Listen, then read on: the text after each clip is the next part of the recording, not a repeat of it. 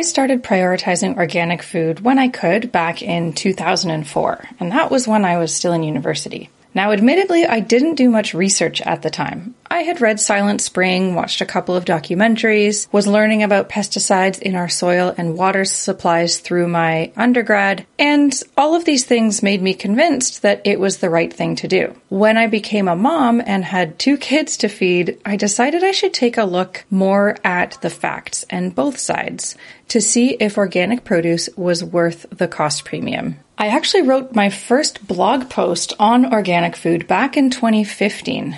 This was the research project that launched Green at Home as a public-facing venture beyond just my own personal research project. And since that post, I've written others on the EWG's Dirty Dozen, pesticide washes, and glyphosate. And let me tell you, this topic doesn't get any easier. The problem with trying to find balanced information about organic food is that there are lobby groups, essentially, on both sides, intent on pushing their agendas, making it very difficult to decipher fact from hyperbole. So I'm going to do my best to walk through what I see as the key considerations when weighing the decision about whether or not to invest in organic food. And this is going to focus primarily on produce. All right, deep breaths, everyone. Here we go. Welcome to the Missing Pillar of Health podcast, the show that tackles the often misunderstood and underestimated topics related to toxins and their impact on our health and well-being. I'm your host, environmental engineer, mom of 2, and founder of Green at Home, Emma Roman. My mission is to help you reduce toxins in your life without fear, judgment, or shame, so you can be more informed and empowered to take action on issues that matter to your health. The research is clear that toxic chemicals found in the products we use, food we eat, water we drink, and air we breathe are contributing to the rise of chronic illness, allergies, infertility, autoimmune disease, and more. The good news is you can reduce your exposure without having to drastically change your lifestyle, and I'm here to show you how. As Margaret Mead said, never doubt that a small group of thoughtful, committed citizens can change the world. I believe addressing toxins is a critical step towards creating healthier and happier families, communities, and ultimately a better planet. And that starts right here, right now. Let's dive into today's show.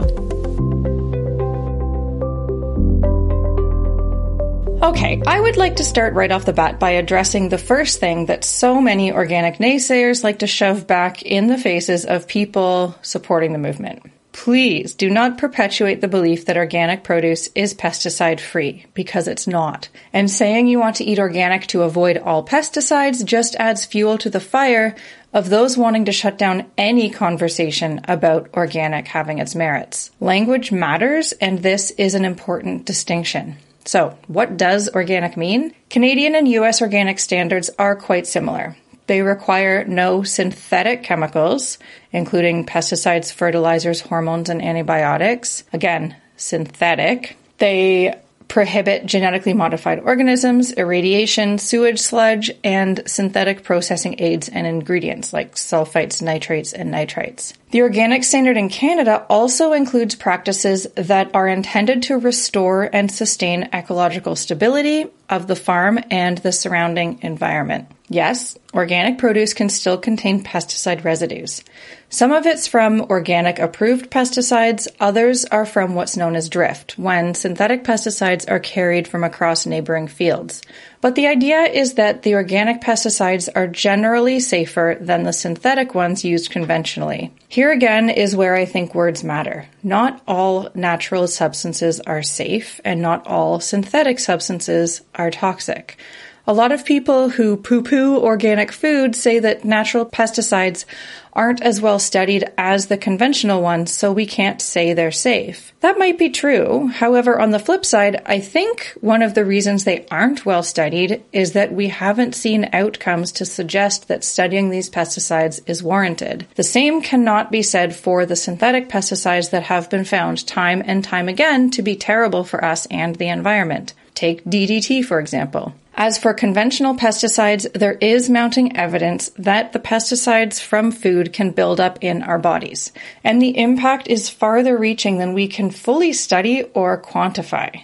But I'm getting ahead of myself a little bit, so let's back up. Now, synthetic pesticide production and use began after World War II with organochlorine insecticides like DDT, aldrin, and dieldrin. The impact of organochlorine insecticides on the environment became clear thanks to the work of people like Rachel Carson, who wrote Silent Spring. When looking for alternatives, organophosphate pesticides were found to quickly degrade in the environment, and as a result, they were thought to be safer. However, the health effects are becoming more scrutinized with increasing research over the past couple of decades. The biggest challenges with studying health effects of pesticides is the ethical implications of dosing real people, and it's very difficult to isolate causal relationships between a particular chemical when factoring in a multitude of other lifestyle and physiological factors over a long period of time. So I'll say right off the top, if you're looking for 100% certainty when it comes to the safety of synthetic pesticides on food or the health benefits of organic, I cannot give that to you. I can share some of the research and what the evidence is pointing to. One study that looked at 18 children with organic diets and 21 kids with conventional diets and analyzed their urine for 5 specific organophosphate pesticide metabolites. And the metabolites are the molecules that are left over when the body metabolizes a substance, in this case, pesticide. So that's often what is looked for as a marker of pesticide exposure in the body. In this study, the researcher said the dose estimates suggest that consumption of organic fruits, vegetables, and juice can reduce children's exposure levels from above to below the U.S. Environmental Protection Agency's current guidelines, thereby shifting exposures from a range of uncertain risk to a range of negligible risk. Another study looked at long-term dietary exposure to pyrethroid and organophosphate pesticides amongst 20 pregnant women in their first trimester, and this was in the US. It found a decreased exposure, particularly of pyrethroid pesticides, in the participants who ate 66% of their produce as organic compared to those who ate mostly conventional produce. Now, are these studies flawless? Absolutely not. They're very small, for one thing. They're full of assumptions, statistical analysis, and limitations. Any study is, but they are starting to paint a picture. However, just because these pesticides or their metabolites are found in the body, it doesn't necessarily mean that they cause harm. And this is where the research is even harder to pinpoint a direct link between residual pesticides on food with health risks. I think the evidence that is building is pretty clear that the more organic you eat, the less you are exposed to pesticides. I just gave a couple examples of studies, but there are more all pointing to the same outcome. But do they cause harm? Now, before you call me out for cherry picking, I will fully acknowledge that there are studies that do not show risk or harm from pesticides on food. When the science is divided, this is where I tend to apply the precautionary principle. So instead of something being innocent until proven guilty, I prefer the approach that we should be cautious where there is doubt something is safe. Note the word cautious. I don't think we should be panicking here. But I also think that where there is evidence suggesting harm, we need to be paying attention to it. I think one of the more important things to consider when evaluating the impact of organic versus conventional food is that it's not just about obvious impacts like acute poisoning and cancer. There are some impacts being suggested by the research that are more subtle but no less concerning. Many birth cohort studies have found in utero exposure to organophosphate and pyrethroid insecticides to be associated with poorer neurological and cognitive development in children. More is being looked at in terms of pesticides' impact on the bacteria in our gut, which are responsible for immune function, metabolism, and so much more.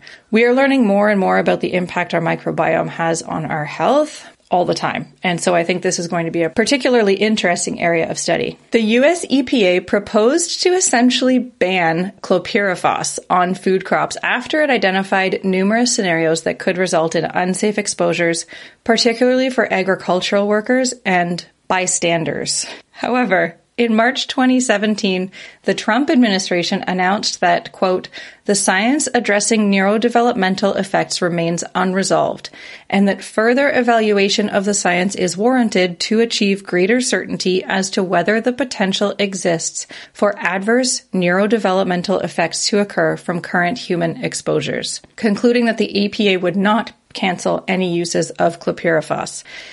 And this is one example that has environmental groups crying foul at industry input over regulations. Just because there's no proof they don't cause harm, the EPA's research itself said that there is a concern. And if the EPA is saying that there's enough to be worried about and the government overturns that, this is where we have a problem. And just like with our trash, there is no away when it comes to applying pesticides on millions of acres of farm fields. Pesticide use on our food also means pesticides in our water. In 2016, the EPA found that food or drinking water exposure to chlorpyrifos, which is the most commonly used organophosphate insecticide in the U.S., either food or drinking water exposure could result in some reproductive aged women, infants, and children consuming levels of the pesticide substantially above the acceptable level. And then there's the consideration of pesticide exposure in the people working in manufacturing facilities, which isn't addressed in the literature I've seen, and applying the products on fields. In fact, the EPA's own publication on recognition and management of pesticide poisonings features a chapter on chronic effects. It's focused on occupational and household exposures and includes recognition that there is significant evidence from epidemiology that non-persistent pesticides may alter semen quality, that there is an association between all brain tumors in children and paternal exposure to pesticides immediately before conception, and there's a rapidly increasing body of research that associates pesticide exposure with behavioral disorders, including ADHD and autism spectrum disorder. Epidemiological studies on workers suggest that exposure to pesticides is a risk factor for cancer, diabetes, cardiovascular, and neurodegenerative diseases. It's important to mention as well that U.S. farm workers are mostly Hispanic and Black individuals who are at increased risks of health issues already. And this is a topic I discussed in episode 16 on environmental racism and the social determinants of health with Dr. Ingrid Waldron. If you haven't listened to that already, I highly recommend that you queue it up. That was a lot of information, and I bet you thought I was just going to be talking about the EWG Dirty Dozen, which I will, so hang on, that's coming up. But first, what does all of this mean when it comes to pesticides on our food? I think it's safe to say that the jury is still out. And I know you like certainty. I know you want a yes or a no answer, but that's just not how this works. And this is one reason I put out content the way I do, because if you read government and industry websites, you get one story. And when you read environmental advocacy sites, you get a completely different story.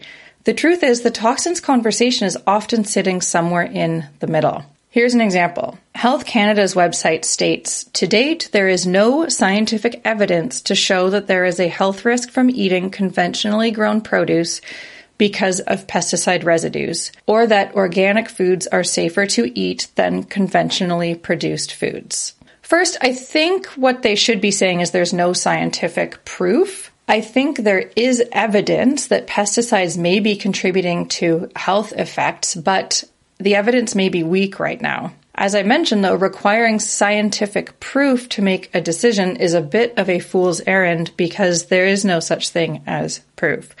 It's all about evidence. Second, this is only addressing the residual pesticides on food, not the effects on those who are applying the pesticides and living next to fields where these pesticides are being used.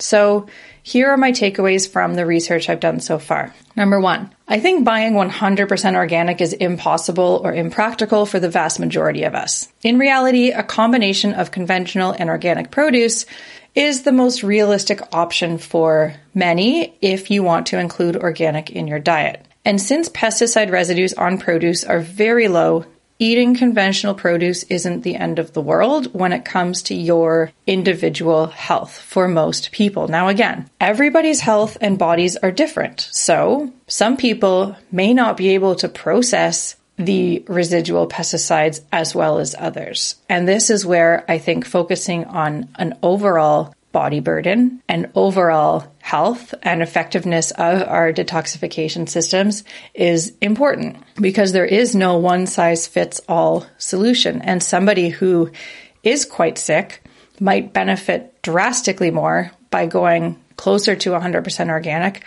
than somebody who is overall healthy. So I say this with a bit of a grain of salt. Number two, eating organic where you can has been shown to help reduce your body burden of pesticides, which may support healthier gut, hormone, immune, and neurological function. The impact will likely be greater in children. If you're still using conventional pesticides at home or your drinking water source is likely contaminated, I would focus on eliminating those exposures as they are going to be significantly higher than what's happening through your food. I talk about testing your water and options for filtering it specifically in episode 16. Point number three, residual pesticides aren't the only contaminant in our food, but by buying organic, they are one toxic exposure that we can control.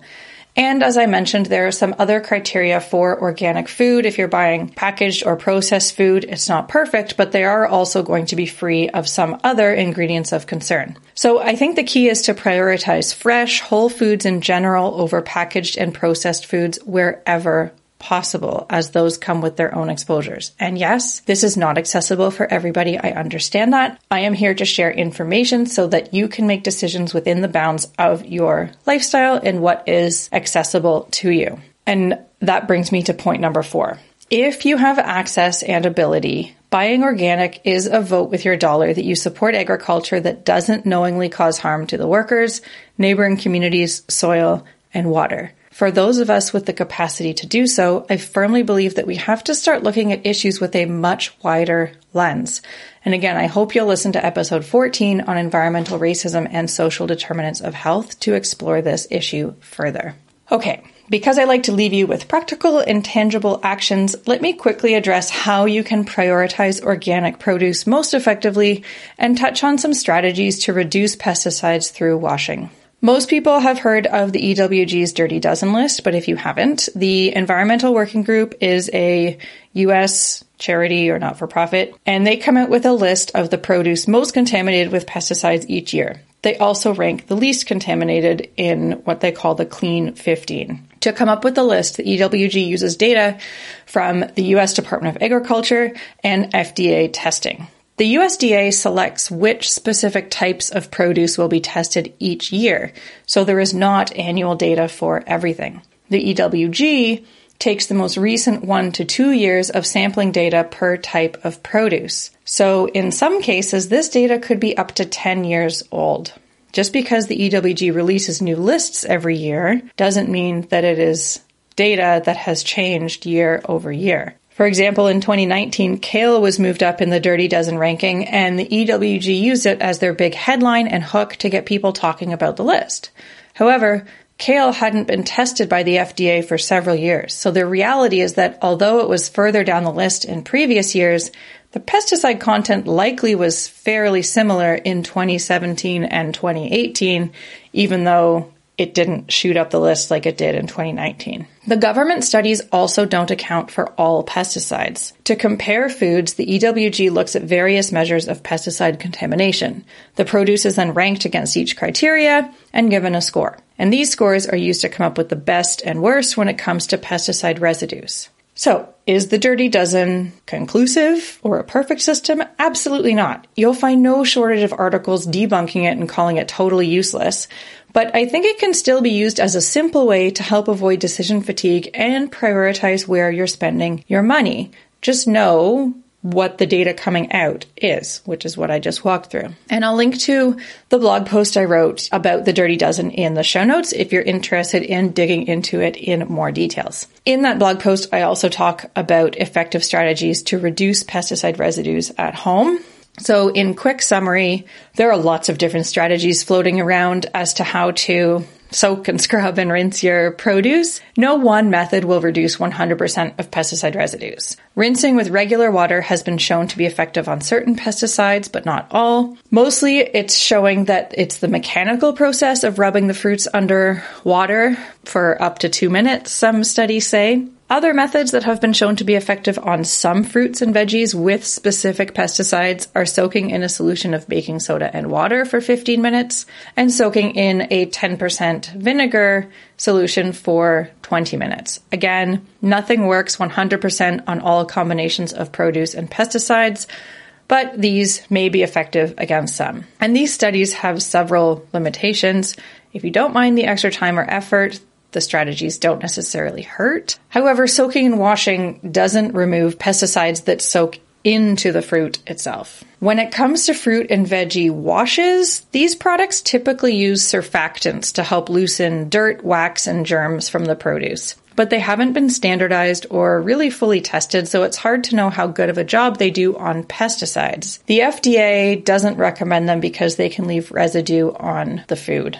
The bottom line is you're probably exposed to much higher levels of toxins in other areas of your home than the residue on conventional produce. However, pesticides can act in the body in unique ways, especially for children, and with what I'm sure will be increasing research on the gut. I think the decision to go organic needs to also include consideration for those working directly in the fields and living nearby as well. If you are in a position to be able to vote with your dollar in support of organic farming, this is an excellent reason to do so. If you're not, prioritize whole foods as much as possible. Look at the Dirty Dozen to see where you can buy organic food on a budget, and look at other ways to lower your overall toxic load to support your body's ability to handle exposures that you can't control, including pesticide residues. I hoped this helped shed some light on the organic produce conversation for you. Dairy and meat are a whole other topic, so maybe I'll do a separate episode on that in the future. In the meantime, if lowering your toxic load is a priority for you and you want to skip over all the research, analysis paralysis, and trial and error, I wanted to let you know that my signature course, The Healthy Home Method, is going on sale next week. It's my step-by-step, science-based, practical program that helps you reduce toxics in your home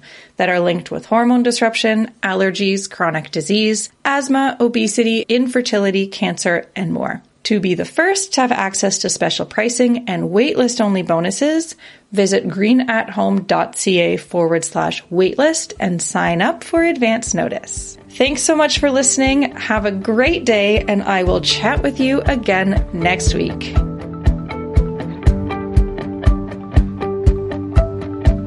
Wait, before you go, I have a quick favor to ask. If you are listening on Apple Podcasts and like what you've heard, please take a moment to hit subscribe and leave a 5-star rating and a written review.